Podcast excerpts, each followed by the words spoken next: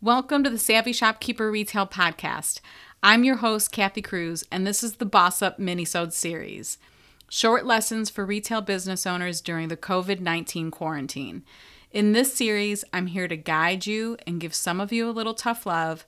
As a shopkeeper myself, I've probably experienced many of the emotions you have. The intention of this series is to inspire and motivate you to pivot and run your business creatively and efficiently while our stores are mandated to be closed and most of us are under stay at home orders. So, this is episode six, and it's all about selling. And I'm sure because I've heard it all over the place that it's not spammy to sell right now, that it's okay to sell right now. I've heard all of the same things. So, I just want to change this up a little bit. Um, I also just want to say that you don't have to sell 24 7. It doesn't have to be a constant flow of social media posts or emails to your customers about everything that you're trying to sell right now because you feel like you're inundated in inventory. That's not what I'm suggesting. I'm suggesting that you be strategic and thoughtful about it. And uh, again, I'm sure you've heard all the things um, that we as small business owners contribute to the economy and all that stuff. And I agree, we do. But today I want to remind you why we started our businesses to bring our customers joy. So stop overthinking this. Yes, the world has paused in ways, but it really hasn't stopped, and we don't want it to stop. So, by all means, pivot your messaging, acknowledge what's going on, and share information or sell in a way that fits our current time. So, what do I mean by this? And I think this is where some people get stuck. And I can give you examples from my own store.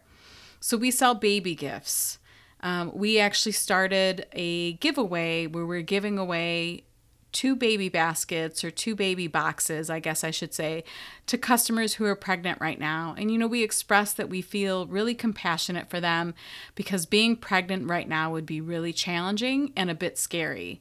So we did that giveaway, but it also brought attention to the fact that we sell baby gifts in our store, and it's reminding people that if they need us if they need to send a gift to someone who's pregnant or just had a baby, they can browse our online shop and send something their way. And we've had quite a few baby item orders that we've shipped to other people with handwritten notes. Another idea is we normally teach um, in store creative workshops. And obviously, we can't do that now. So I pivoted and I designed the same courses or creative workshops that we offer in the store. I tweaked it so that I could teach it online. So it doesn't have as much value because we're not giving them all the supplies we normally would inside our store, but I pivoted and made sure that I could offer that online. And we had a great turnout in one of the workshops that we offered. I plan on offering another one in the future. So that's an that's a way to pivot and turn and take something that you already offer and make it so that your customers can still buy from you, can still connect with you, can still purchase things from you, but it shifts to the way we're running our businesses now. So that's just a couple of ideas um, another one is we've been sharing inspiring pictures of our customers' painted projects at home.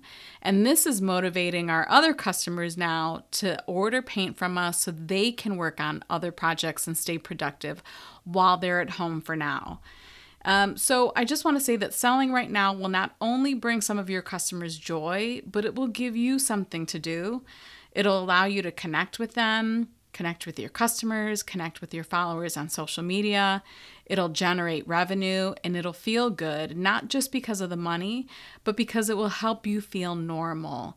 And that's part of what I'm telling you today is it's not just about the customer and not just about generating revenue, but about making you feel normal as a shopkeeper.